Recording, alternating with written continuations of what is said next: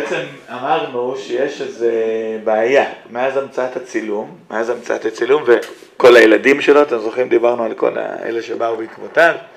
מאז המצאת הצילום, אנחנו לא שמים לב, לא שמים לב, שהצילום והסרטונים, מה זה לא היה אף פעם הבעיה הזאת, משהו חדש. הצילום והסרטונים, הצילום והסרטונים, אף על פי שהם נראים כייצוג אמין, ייצוג אמין של החיים והמציאות, הם בכל זאת רק ייצוג, הם בכל זאת רק תדמית. ורוב העולם לא יודע את זה. אף על פי שלכולנו נראה שהצילום והתמונה, תודה רבה, הצילום והתמונה הם uh, סוג של חלון, אם דיברנו על סוג של מראה לחיים, מראה לחיים, בכל זאת, זה בכלל לא. זה במקרה הטוב מראה עקומה, זה אפילו לא מראה עקומה. זה אפילו לא מראה עקומה. והתחלנו לראות את הסוד, זוכרים עם ה... מימד הזמן הכפול, דיברנו? הכל מתערבב לי. אז מה כן הספקנו להגיד? רק שבתמונה הכל יוצא יותר קסום, יפה, חלומי, נכון? דיברנו סוריאליזם. סוריאליזם, סוריאליזם, זרם באומנות. הבאנו את הדוגמה של הצבא. הבאנו את הדוגמה של הצבא, נכון? אבל לא אמרנו למה. לא אמרנו למה. או, ידעתי שעצרנו בסי, אין מצב שאנחנו לא יוצאים בסי. יפה. ואחרי שהסברנו שקשה שלא להודות בזה, שכל דבר שאתה מצלם, בין אם אתה חובבן, בין אם אתה מקצוען, כל דבר שאתה מצלם תמיד יוצא יותר, משהו יותר, זה מאוד מעניין, מכאן ההיפר. ההיפר-ריאליזם, יותר, ואז נתתי לכם להגיד, מה התמונה תמיד יוצאת? אחד אמר יותר יפה, שזה הכי חריף. כי על זה אפשר להתווכח, אבל זה יפה. אחד אמר יותר נקי, אחד אמר יותר, אתם זוכרים מה אתם אמרתם? טהור, זה גם כן יפה, כן. ואני אמרתי יותר חלומי, יותר הרואי אפילו, קסום. נכון, נתן לכם דוגמאות, שאפילו קרב, אפילו מלחמה, שבמציאות זה דבר קשה מאוד, אפילו זה נראה קסום, הרואי, ויש יגידו אפילו יפה. יש אפילו יגידו יפה. ודרך אגב, בהקשר של המלחמה, יש לי איזה תלמיד שהוא היה, הוא סמך ממפאי או כבר, אתה יודע, אולי אפילו יותר מזה כבר, של, של בנחל. הוא אמר שחיילים עוברים את הגדר היום.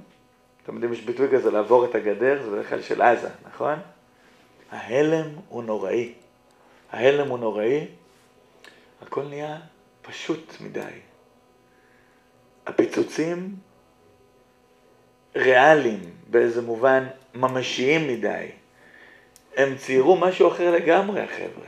החבר'ה ציירו משהו אחר לגמרי. ויש שם איזה כמה שניות עד כמה דקות של... מה, זה הכל? זה כל הסיפור של מלחמה? אחר כך, השם ירחם, קורה דבר הפוך שאני לא רוצה לדבר עליו. שזה יותר, שזה יותר חמור מהצילום. יש משהו בצילום, כמו שאמרנו שהוא חלומי, כן, הוא קסום, שהוא לא יכול בכלל לבטא מה זה מלחמה באמת. בקיצור, משהו בתמונה, משהו בצילום, מייצר לנו, איך אמרה אותה יהודייה, היא בעצם אמרה את הסוריאליזם, תכף נגיע להיפריאל, כן? היא אמרה, שהצילום יצר עולם מקביל, זה מה שרציתי לצלם היום, אבל המכוונה של הרמים לא קיבלה את הפקודה. שהצילום, סוזן זונטג, קוראים לה סוזן זונטג, יהודייה. מה? היא דודה של מישהו מהמכינה, בוגר המכינה, מחזור יהודלת, אותה לא פגשתי, לא, לא, לא, אותה לא פגשתי. הוא רק אמר לי עליה, יוציא הספר בעברית שנקרא, בעברית הוא נקרא הצילום כראי התקופה.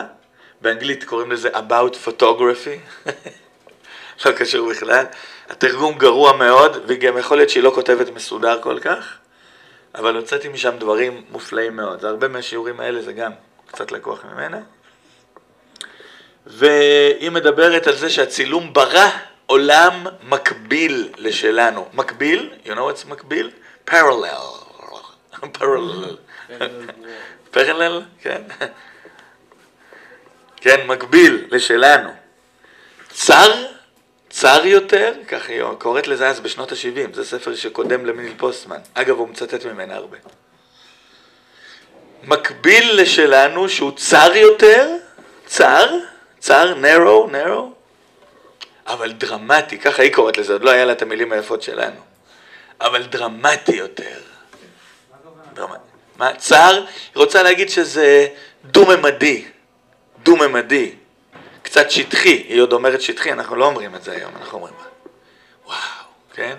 אבל זה צר יותר, אבל, אבל היא כן אומרת, אבל זה דרמטי. דר, זו המילה שהיא מצאה, אז דרמטי.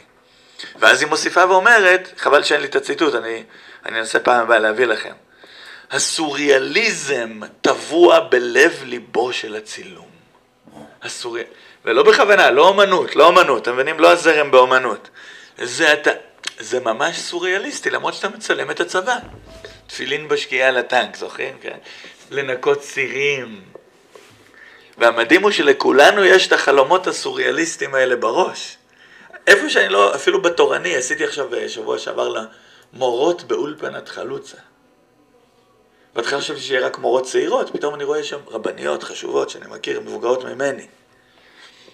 אתה עושה את התנועות האלה של הסוריאליסטי, כולם מכירות את זה. עוד מעט נראה, לכולנו יש מלא תמונות כאלה בראש. כבשנו את העולם כ... תמונה, זוכרים את זה, יפה מה. אז למה? מה הסוד של הצילום, שלמרות שהוא לכאורה אמין לחלוטין, שקרי. אבל הוא שקרי. בדיוק. לא נגיד את המילה שקרי, כי תגידו שאני אנטי. אשליה. אשלייתי. או, יפה מה. איפה אבל ההוא, המעבדה. המעבדה. הוא נח. מה? הוא עוד לא הגיע. הוא הולך? נח. נח? אה, ברור, היה יום קשה. שערות והכל. בקיצור, את אותו, אותך או את השערות. זה משחק מילים כזה שאני בודק אותך אם אתה ערני. השערות בחוץ, היה יום קשה, שערות, נכון? יש שערות צופות ואז עשיתי ככה. יפה. אפילו האלה מאמריקה הבינו. בקיצור, עוד מעט האורחים עוברים מכינה מהר. בקיצור, זה יותר גרוע, לא נראה, אני אגיד שזה בגלל זה. לא, גם באלי יש את הדברים האלה. בקיצור, אתם איתי או כן? תעשו עם הראש. יפה מאוד. אז היום, סוף סוף, אנחנו נשתדל קצת להבין למה זה ככה. למה הצילום, ואם יהיה זמן גם הסרטון, למה הם לא ביטוי אמין מדויק, למה הם לא דימוי מדויק, אלא הם סך הכל ייצוג של המציאות. בדיוק כמו ציור, בדיוק כמו פסל. למרות שזה נראה אחד לאחד. מוכנים? אבל אנשים חושבים שהצילום זה משהו אמיתי. כן, גם אנחנו, גם אתה, עד שראית אותי לפני יומיים. מה הכוונה? לא אמרת את המילים, זה אומר, הנה, הנה זה ממש איך שהיינו שם בטיול, הנה זה ממש המלחמה, הנה זה ממש השריונר על הטנק בשקיעה, הנה אני הייתי שם, אני הייתי שם. נכון? אתה כל החיים אומר את זה, תעשה עם הראש? יפה, אתם רואים, בלי לחץ, בלי זה, הוא נהל. כן, אתה מבין? אתה מבין למה רוב העולם באמת חושב, שמה, סוף סוף באמת המצאנו המצאה מדהימה, וזה באמת מדהים. תיעוד מדויק של החיים והמציאות. אגב, מה זה החלוקה הזאת, חיים ומציאות, שנמצאו הרבה? חיים זה לפעמים גם האדם, הנפש, סיטואציות, חתונה, מלחמה, זה חיים. המציאות זה לפעמים אומר נוף, מדע, חלל, כן? אז גם החיים וגם המציאות לכאורה הצלחנו לתאר אותם אחד לאחד, אך לא, אך לא, אתה מבין מה זה אך לא, כן. אז אתה אומר שגם כשהאירועים שהם כן גדולים, כשאתה מרגיש במשהו ולא בחיים, אז תמונה היא הורסת אותם? אני רוצה לטעון שכנראה תמיד. אבל אז עוד יותר, כי ככל שהדבר יותר, אז עוד יותר, אבל אתה לא יודע את זה. כלומר, למה היא הורסת אותם? כי אתה לא יודע, אתה אומר, הנה, אני בדיוק יהיה לי את המזכרת כביכול. אבל קורה משהו אחר שעוד מעט נראה. טוב, אז למה הצילום... אתה אומר שאם אני אראה, ואני מביא בכוונה דוגמה קיצונית, זאת אומרת שאם אני אראה רצח במציאות או רצח בזה, זה יש שתי דברים שונים לגמרי. זה אחד הקלאסיקות. אני לא רציתי להגיד את המשפט שהיא אומרת, אפילו רצח נראה יופי. בצילום. איך אני לא רוצה... כן. זה כל מיני דברים כאלה. אבל המילה יפה היא לא מדויקת, עוד מעט נראה מה זה באמת, זה משהו, אולי זה הסוד של הכל, כל היפה והנקי והרזולוציה, ההיפר-ריאליזם שעוד לא הסברתי לגמרי, אבל הם כבר מבינים אותו לבד. מה הסוד של הצילום ולמה הוא לא ביטוי נאמן של המציאות, של החיים והמציאות? אז עוד מעט נגיד את התשובה המרכזית, אבל יש קודם כל דבר פשוט, לצילום יש מסגרת. זה לא יאומן, זה עוד לא הדבר העיקרי, אבל הצילום יש לו מסגרת. עצם זה שיש לו מסגרת, זה כבר בלי לשים לב קצת משנה. מישהו רוצה לנחש למה? למה המסגרת כבר קצת משנה? משנה מה אתה מציאות? איזה מסגרת? זה לא כל הסיפור. זהו, מסגרת, אל תחשוב שמסגרת זה משהו קישוטי יפה כזה. מסגרת זה כוונה... אולי זה לא מראה את הכל? זה לא מראה את הכל, נכון. ומה הכוונה? תפתחו את זה קצת? מסתיר משהו. מה שלא שוב? אה, רב, זה בדיוק כמו הסיפור עם איך קוראים לו בלק. שאומרים... אפס קצה הוא תראה וכולו לא תראה. יפה מאוד, הוא כבר לקח את זה לרוחני. יפה מאוד, יפה מאוד. יפה מאוד. רק שפה יש לך המחשה ממשם, זה קצת מופשט, רוחני כזה. פה זה המחשה מאוד מדויקת של הכלל הזה. אז אני אסביר. זה סיפור אמיתי שהיה לי. המשקפופרים שבינינו, יודעים שיש משהו במשקפיים שכן מפריע, רק אנחנו לא מדברים על זה. איפה ראיתי את זה? בטיול הראשון שלקחתי את אשתי אחרי החתונה, זה היה בצפון, היינו בכנרת, בא גל גדול והפעיל את המשקפיים למים ולא מצאנו אותם. לאשתי לא הייתה רישיון, לא היה רישיון, לי היה, והמספר שלי לא קטן. ומה אתה עושה עכשיו? ופתאום נדלק לי מנורה כזאת, אמרתי, יש לי. בדיוק שמעתי שלא מזמן יצא לשוק עדשות חד פעמיות. היום זה כבר, אז היה ממש שזה התחיל. ואני מאוד לא, לא רציתי עדשות, אני כזה, העין שלי מיד נסגרת וזה, לא רציתי עושים, אמרתי, עכשיו אין ברירה. יש עדשות חד פעמיות, משקפיים לוקח זמן, אתם יודעים, כן? אני מסתכל, אני רואה איזה מישהו, בחוף הים היה שם עוד משפחה דתית, אני הולך עליו, אגב זה התברר מישהו מוכר, אז לא ידעתי מי זה, זה שמואל מורנו, הרב שמואל מורנו, שמעתם עליו? שמנגן, אח של, כן, הוא היה פה. במקרה, הכרתי אותו, לא, אז הוא לא היה מפורסם, כלום, שום דבר, ובמקרה, הוא ניגן לנו בשבע ברכות אצל אחותי הגדולה. היה לו אח שגר אף שאחותי גדולה, סתם הוא הגיע בתור חבר, ניגן בגיטרה, מאוד נהנו, עכשיו אני ראיתי מטושטש, ראיתי מישהו, אני מתקרב, אה, זה אתה, שלום עליכם. לא היה מוכר בכלל. לא, תשמע, המשקפיים נפלו לי, נסחף, וזה, עדשות חד פעמיות. אמר לי, אני לוקח אותך, אין בעיה. חסד, עזב את המשפחה, לקח אותי לטבריה. כן? וואו. זה היה משהו הרבה יותר יפה ממשקפיים. למרות שלכאורה זה אותו דבר, נכון? פתאום ראיתי את הכנרת, אמרתי לעצמי כמו שלא ראיתי אותה מכיתה ג'. אתם מבינים למה, כן? מה קרה? משקפיים, הדבר הפשוט ביותר. הקדוש ברוך הוא ברא את הראייה שלנו שהיא אינסופית. שמתם לב? אתה לא רואה קצה, לא רואה את הסוף. זה אחד התחושות שנותנים תחושה של מציאות. המשקפיים, למרות שהמוח מפצל זה ואנחנו מתרגלים, המשקפיים בעצם יש להם קצת פה. אז בסדר, מתרגלים, אבל יש משהו, שאתה שם עדשות, מי שמשקפיים שם פעם עדשות, החוויה היא מדהימה, נכון? יפה. הצד הפשוט הוא, כמו שאני אומר, בתמונה יש מסגרת. ברגע שיש מסגרת, זה כאילו כבר חתכת חתיכה, פיסה של המציאות. דרך אגב, המיקודים משתנים, המיקוד, הפרופורציות, הפרופורציות אחרים. נכון, אתה מכיר את זה שיש פרצוף, פתאום פרצוף תופס את קולה, בחיים אתה לא רואה פרצוף תופס את כל הזה. זה לאט לאט נותן משהו, זה הסוד הגדול של הצילום. זה מתחיל לתת לזה תחושה של, לא של חיים, אלא של סמל. סמל. זה שהפרצוף תופס את כל המרחב, ופתאום הנוף הוא רק רקע כזה. אתם מבינים?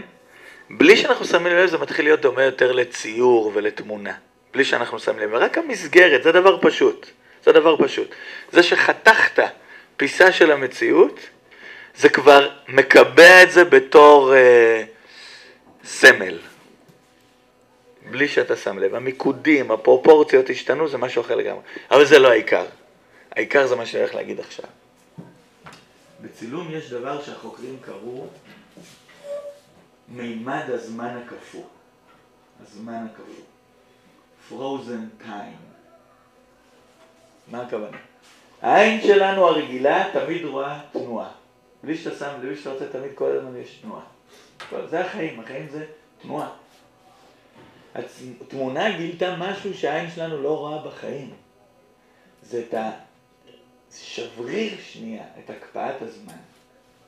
יש תמונות מפורסמות של אקדח, של כדור רובה מפלח קלף. אתם מכירים את התמונה המפורסמת. העין שלנו לא יכולה לראות את השבריר שנייה, זה לא קיים מבחינתנו. החיים זה תמיד רצף, תנועה. בלי לשים לב, המצלמה מחלצת, מחלצת, הכוונה takes out, כן? המצלמה מצל... מחלצת מהחיים משהו שאנחנו לא מכירים. הזמן הקפוא, זה מה שנותן את ההירואי, את ההיפר-ריאליסטי, את הקסום. החיים הופכים להיות, שוב אני חוזר לביטוי, סמל. לא החיים עצמם, סמל של החיים. חתונה, צבא. הזמן הקפוא זה משהו שלא קיים במציאות. יש בזה משהו כמעט מיסטי. זה מסתורי. אין בזה חיים. זה בעצם פסל. זה הופך את החיים לסוג של פסל. ופסל זה דימוי, ייצוג, ייצוג נקי מאוד. מאוד, זה רזולוציה גבוהה. רזולוציה גבוהה. כיוון שבחיים, זה שייך למיקוד, כן? כיוון שבחיים אתה לא רואה את הפנים ככה. אז פתאום הכל נראה לך עוצמתי יותר, זוהר יותר, אבל אף אחד לא שם לב.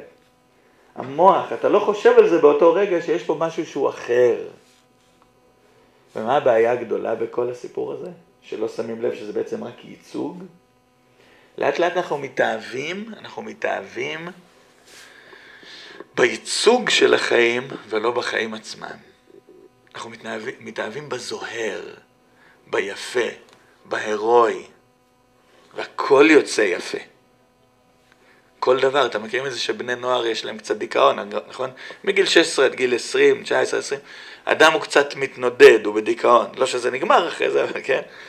אבל, ואז המון בני נוער כל הזמן חוזרים אל התמונות שלהם בברביקיו. עם החברים. שם הכל נראה יפה, הכל נראה זוהר. וכולם כל הזמן רוצים להיות מקסימים ומקסימות, כמו בתמונה, כמו בצילום, אבל הם לא שמים לב שזה בעצם לא החיים. החיים זה תנועה, החיים זה חיים, החיים זה נשמה. למה זה רע? או. לא, אני אף פעם לא אומר את המילה רע, אני רק אומר, קורה פה דבר שגדי טאוב, זה הישראלי שלנו, אני אביא לכם בעזרת השם פעם הבאה את המקור, קורה פה דבר שנקרא התהפכות תהליך הסימול. כשאתה יודע שסמל הוא סמל, אז תמיד הסמל הוא עלוב יותר, באמצעים פשוטים. מה זה סמל? באמצעים פשוטים, אני מעורר בי את הדבר האמיתי שהוא אמור לסמל, נכון? אבל מה קורה שהסמל נראה לך הדבר עצמו? קורה אולי שתיים, שלושה תהליכים שזה כולכם עוברים אותם כבר מגיל אפס. בשלב הראשון, כיוון שזה יוצא כל כך יפה, תופס את כל, ה... את כל המסגרת, אתה מתחיל להדיף את זה. זה מתחיל לראות לך יותר יפה, כמו הילד שאומר לאמא שלו, תצלמי אותי עוד פעם, אני נראה יותר מגניב בצילום. הנה, הוא יודע את זה. תצלמי אותי עוד פעם. אני רוצה לראות את עצמי עוד פעם בתמונה. למה? מה, אתה לא אוהב את עצמך? לאט לאט המוח, כיוון שאתה לא יודע את ההבדל, הוא מתחיל להדיף את זה. בשלב השני, שזה כבר לא שלב פשוט, להדיף את הסמל, להדיף את הקרטון, אתם מבינים מה אני אומר? להדיף את הקרטון על פני החיים עצמם, זה כבר לא פשוט. אבל בשלב השני, בשלב השני, מה שקורה זה, וזה דבר כואב מאוד, התהפכות תהליך הסימון. זה גדי טאוב דיבר על זה. כמה שאתה כל כך ראית תמונות על כל דבר בחיים, והם רק סמל, אתם זוכרים, הם רק זוהר, הם רק זה, עוד לפני שראית בכלל את הדבר עצמו, נכון? אתה ראית מלא תמונות שומרי מסך של נופים מדהימים, של מלחמות, של זוגיות, ראית את זה כבר מגיל אפס. ואתה בטוח שזה הדבר האמיתי, יותר מזה, אפילו זה נראה לך יותר טוב. בפעם הראשונה שאתה הולך לראות את החיים עצמם, שזה אמור לייצג, קורה, התהפכות תהליך הסימול. במקום שהסמל העלוב יזכיר לך את החיים, החיים מזכירים לך את הסמל. אני אתן דוגמה, שזה לא יישאר מופשט, כן? אתה נגבט. חכה, תכף תראה לאן זה מוביל. קודם כל אני מתאר את המצב. אדם מגיע לסיטואציה של שמחה או אבל,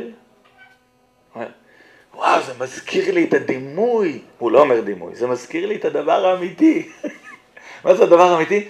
את המיליון תמונות שיש לי בראש של שמחה או אבל. התהפכו תהליך הסימול. יותר קשה, אתה מגיע לאיזה תמונת, לאיזה נוף מקסים, אתה אומר, וואו, זה, ראיתי מלא שומרי מסך של הדבר הזה, זה מזכיר לי אותם. אתן לכם את הדוגמה אחריה, אולי דוגמה הכי קשה. במסיבות סיום של תלמוד תורה, גן תלמוד תורה עם הפייס והזקיפות, הילדים עם העיניים, התארה הזאת, נכון? והילדים שרים את הטעמים וזה, ופתאום האמא עם הכיסוי ראש. כן? זה לא סתם, באנגלית אומרים to take a shot. to take a shot זה, זה להרוג. אני צד, hunt. אני צד מהחיים את הדבר הסוריאליסטי הזה. ואז האמא עושה. אתה ממש רואה את הילד. אמא, אני רוצה קשר עין, אני רוצה יחס בלב.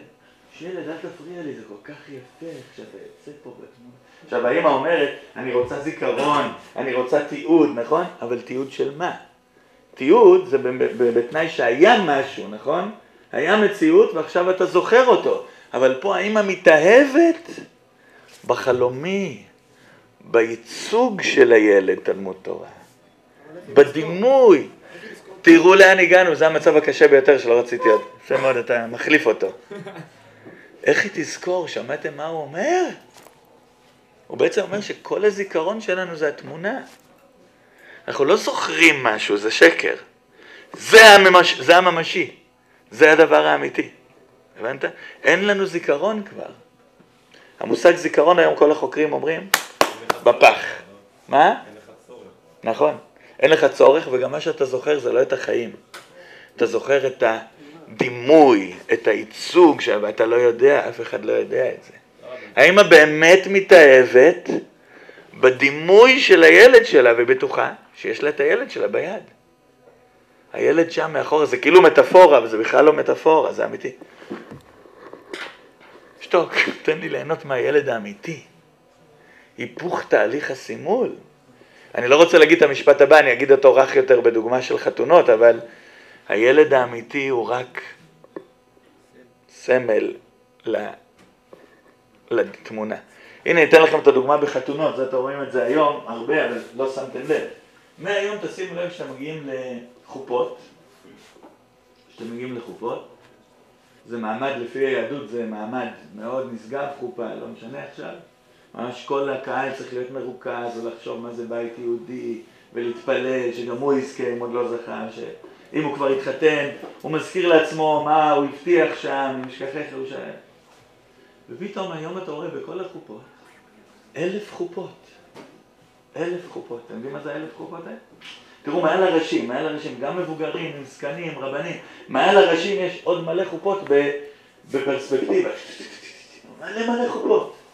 אתם יודעים על מה אני מדבר? עכשיו אתם יודעים. מה אני מתכוון?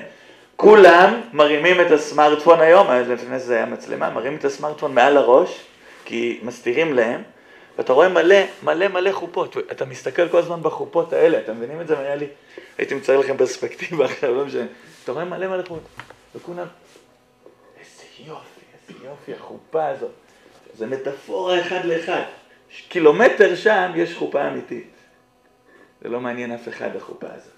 מה שמעניין אותם זה היפוך תהליך הסימון. זה החופה הזאת, זה חופה יפה, כי היא היפר-ריאליסטי. היפר-ריאליזם זה מה שהצרפתי ז'אן בודריאר קורא לעידן הצילום, ואגב הוא טוען שזה מתחיל את הפוסט-מודרניזם. אולי בשיעור אחר מסביר להם. הוא אומר שכל הפוסט-מודרנים שערב הגיע לוינשטיין, זה הכל מהצילום. זה לא פילוסופיה גדולה, אבל זה תזכירו לשיעור הבא. הכל מלא חופות. אתם יודעים היום שהצלם ואומר לרב, רגע רב, תעצור שנייה עם הברכה, לך תעצור את הברות, מה זה יפה כאן, אבל זה... אפשר לדבר על ברית קוידש. מה שקורה היום בבריתות, זה לא להאמין, התהפכו תהליך הסימול. הילד והחיתוך,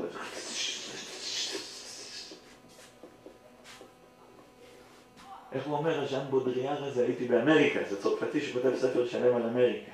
הוא אומר, אמריקה זה המדינה שלקחה את זה הכי רחוק. אבל למה נוצר רפלקס כזה? הרפלקס הזה נוצר, קודם כל בצד הפשוט, כי, נגיד הכי פשוט, כשהיית בן שלוש כבר היית מלא כאלה, לפני שראית את מה שמייצגים. מה קורה במוח של הילד? זה כמו בציפורים. מוטבע לך במוח שזה הדבר האמיתי. ועכשיו כשאתה מגיע לאמיתי, הוא נראה לך דהוי. אתם יודעים מה זה דהוי? זה מילה קשה מאוד. זה טוב. כמו פייד, מה? פייד, like fade out? כן. non-vibrated. לא, פייד זה טוב. זה נראה לך דהוי, אומרים בעברית על צבע, we have a color that is, כן, זה טוב. איך? faded. faded, כן. אז אתה מבין למה זה קורה? בהתחלה אתה מעדיף, זה נראה לך זוהר, אבל אתה בכלל לא ראית את מה שזה מייצג, אז יש לך התהפכות. כן, אבל זה כבר בא מתוך אנשים כאילו ברצון לא לספור. נכון, כי לאט לאט יש תעדוף, אתה מתעדף את זה. זאת אומרת, זה הרבה יותר יפה. אבל אז הגענו לדבר השלישי שהוא הדיכאון באמת, חשבתם שעד עכשיו הייתם באיזה דיכאון? לא. עכשיו הדיכאון מגיע. מוכנים? כדורים? אבל הרב, בתכלס האנשים עצמם, בתכלס האנשים עצמם, אבל לא חייבים להוציא את המצלמה בשביל הצלם כאילו. ברור, אבל זה כבר בכלל לא העניין. הצלם היינו מביאים אותו, נגיד, בשביל לזכור באמת. נגיד, אני חושב שכבר אז היינו משוגעים. ואנשים אומרים, מה פתאום? אני רוצה שלי, אני רוצה לחוות את הדבר האמיתי. אני רוצה לחוות את הדבר האמיתי. זה ככה. אתם חושבים שאני מגזים? כולכם בזה עמוק כבר. זה לא מהיום, זה שנים. הסמארטפונים רק העצימו את זה, זוכרים שאמרנו צריכים להגיד תודה לסמארטפונים, הביאו את זה למסה קריטית, שהיום אתם מבינים אותי בשנייה. את אותו שיעור במכינה לפני עשר אחת עשרה שנים, הייתי צריך הרבה זמן. אז הוא יאמר, מה זה נכון? היום? אתם הדימוי כבר, אתם כבר לא בני אדם. אתם הולכים... אני לא יודע לפעמים שאני הולך לקחת אותו, אם זה לא בובה כזאת, אתה מקים את הבובות שאתה מצטלם איתן, בקניון, הוא נראה חמודי כזאת. אנחנו בפלקטים, כמו בתמונה. אתם מבינים מה אני אומר? כמו, אתם מבינים את זה? אני אגיד לכם מה ז'אן בודריאר אמר שהוא היה באמריקה. יש לו ספר שלם על אמריקה, אבל בצרפתית, אז אני לא... היילייטים כאלה, ראיתי. הוא אומר שאתה יוצא מהקולנוע באמריקה אל הרחוב, אתה לרגע מתבלבל, איפה היה המציאות ואיפה היה הסרט. הרחובות באמריקה, החיים באמריקה, הוא טוען, מי שגר באמריקה לא שם לב לזה.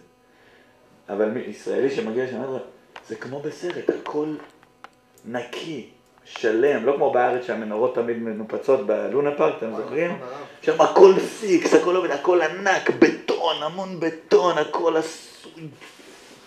אתה יוצא מהקולנוע החוצה ככה צרפתי, צרפתי אומר, היום כבר צרפת זה אמריקה, אבל אתה יוצא מהקולנוע החוצה, אומר, אני לא יודע איפה היה, איפה האמיתי ואיפה הדימוי. הוא אומר, כל אמריקה זה דיסנילנד. דיסנילנד, אגב, זה שמאוד אהבתי בתור ילד, לכן אהבתי את זה, והיום אני יודע למה. כי דיסנילנד זה להפוך את החלום למציאות, אתם מבינים? להתחיל, להתחיל לעצב את החיים בדמות הסוריאליזם. למשל, אפקוט סנטר, אתם יודעים מה זה? אפקוט סנטר, הייתי שם. זה לא יאומן. כל אמריקה היום היא אפקוט סנטר, אני חושב. יש שם אגם גדול, עם כל מדינה, כל מדינה עשתה, כל מדינה עשתה אה, בדיוק כמו, יש לך מגדל אייפל, יש לך מרוקו, יש לך זה, אחד לאחד, אבל נקי כזה, דגם, אתם יודעים, יש בלס וגאס גם כן, מלון, מלון שנראה כמו ונציה, כמו הפירמידה במצרים, למה אתה הולך לשם? תלך למצרים, לא, זה יפה שהבני אדם עושים את זה. אנחנו אוהבים את הפייק. מה? בנתיבות, אני רוצה להרוג אותו. אני רוצה להרוג אותו, את שריקי הזה.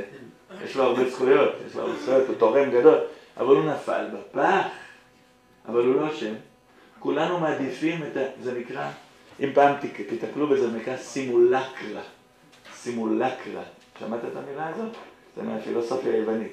זה העתקים, העתק, סימולקרות. אנחנו מעדיפים את זה. אמר לי לפני עשר שנים, בקשת, בוגר קשת, שהוא היה באמריקה, הוא הלך ללס וגאס, ב-שתים עשרה בלילה הוא עולה במדרגות נאות, כן? כן, הוא עולה, אבל הוא עולה, לא יודע איך עושים את זה. הוא עולה במדרגות נאות, הוא עולה במדרגות נאות, ופתאום, איך שהראש שלו נכנס לחדר, יש משב רוח. אור יום, חוף ים. שמש זורחת. בחורה, כן, איך קוראים לזה, בר כזה שיש על החוף, לא יאומן. אני עשיתי מזה בדיחה שתוך כדי שהוא עולה, תוך כדי שהוא עולה, רואים מלא תאילנדים. למה אתה הולך לשם בלילה לראות את זה? אתה מעדיף, אתה מעדיף את הפייק הזה. הפייק הזה הוא נקי, יש בו איזה, זה היפריאליזם. אתה מעדיף את המציאות המלאכותית, היא פחות מחייבת, היא פחות מלוכלכת כזאת. התהפכות תהליך הסימון, אבל לא הגענו לדיכאון, מוכנים לדיכאון? אמרנו שבשלב ראשון, אתה לא שם לב להבדל, נכון? לא שמים לב להבדל, כי לא יודעים את הסוד הזה. שלב שני, אני מתחיל, עוד מעט אני אתן לך. שלב שני, אנחנו מעדיפים את זה על החיים. שלב שלישי, התהפכות תהליך הסימול, החיים נהיים דהויים, והם מזכירים לנו את אלפי שומרי מסך שיש לנו בראש על זוגיות, מלחמה וזה. אבל השלב הרביעי הוא הקשה ביותר. וזה זה הסיפור של כולנו. גדי טאוב קורא לזה חסימת הרגש. חסימת הרגש, מה הכוונה? כל כך התאהבנו בדימוי, כל כך התהפך תהליך הסימול, עד שכשאתה מגיע לחיים האמיתיים, מה צריך לעשות עכשיו? מה צריך להרגיש עכשיו? מלא חבר'ה מכיניסטים אומרים לי, כשאני מגיע לשמחה, לא, לא עולה לי הרגש האותנטי. או להבדיל לאבל, אני לא מצליח לבכות. זה כל הנוער הפוסט-מודרני מדבר על זה, שאין לו אותנטיות. איפה החיים? אני לא... חסום בפניי, החיים נחסמים בפנינו. למה? כי החיים האמיתיים קבורים מתחת אלפי הרים של קרטונים כאלה. בסוף, בסוף יש לזה מחיר כבד מנשוא. החיים עצמם לא נגישים. תופס אותנו פעמיים בישראל. אחד, הצבא זה פעם ראשונה. מצד אחד זה מזל, מצד שני זה מסוכן מאוד. הצבא זה המסגרת הראשונה שהנער הישראלי יוצא מהחלום.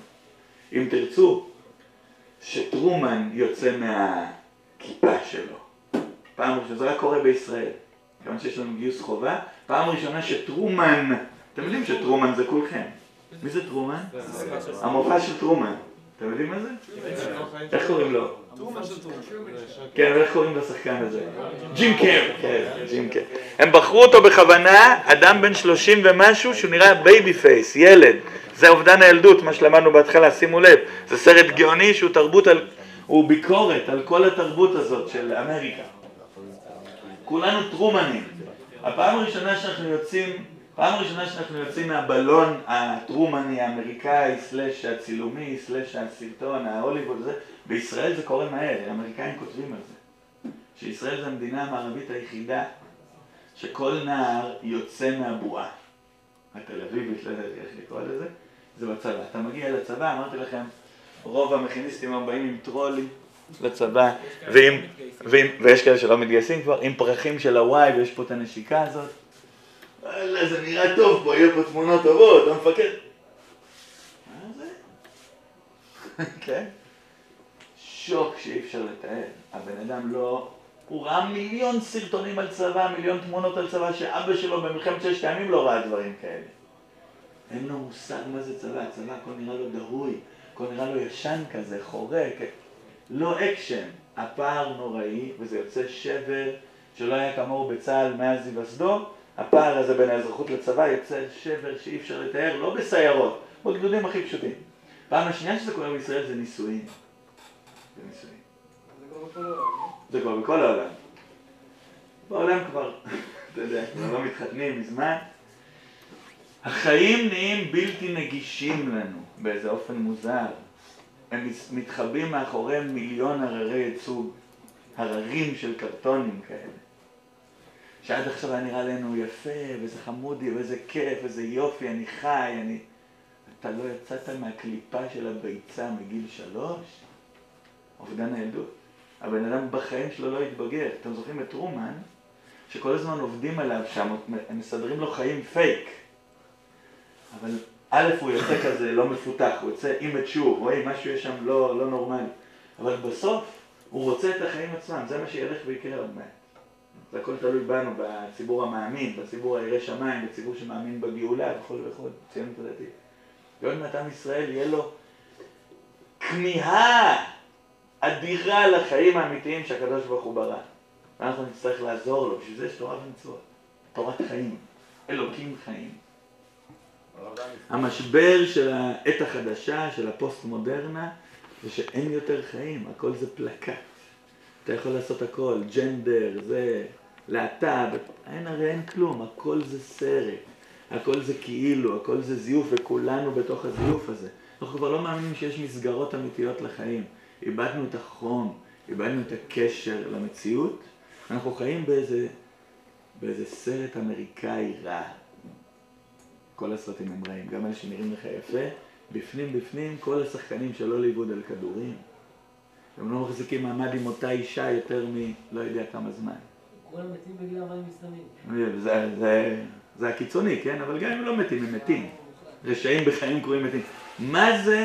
זה הנתק מהחיים שריבונו של עולם ברא, הנתק מארץ ישראל, ארץ החיים. פה, אם אנחנו לא נבין טוב טוב את הסוד הזה של ארץ ישראל, שנקראת ארץ החיים, אז באמת המפעל הציוני חס וחלילה בסכנה. זה כל המטורפים עכשיו שיוצאים להפגנות, לא משנה, לא ניכנס לזה עכשיו. חיים באיזה הנדסת תודעה, כאילו קשור לדמוקרטיה פה משהו, אבל הבלים, לא משנה. כולנו חיים באיזה סרט, באיזה... בסוף יוצא שמי שחי באמת זה רק מי שחי ביישוב, יישוב שהוא תורני גם.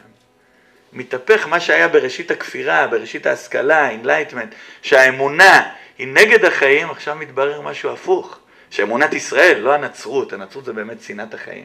לא סתם הם מת, מתפללים לצלב, הצלב זה מה שהורג, נכון? אבל בישראל, אלוקים חיים, חי העולמים. הולך והתברר שהחיים היחידים שיש בעולם זה אמונת ישראל. אלוקים חיים החיים. ואתם צריכים להציל קודם כל את עצמכם, את הילדים שלכם, אחר כך את, את היישוב, את מדינת ישראל, ובסוף את כל העולם, כמו שג'ורדון פיטרסון, שהיה פה במוצאי יום כיפור, אמר, רק מדינת ישראל תציל אותנו מהפוסט-מודרנה. שיהיה לכם לילה טוב.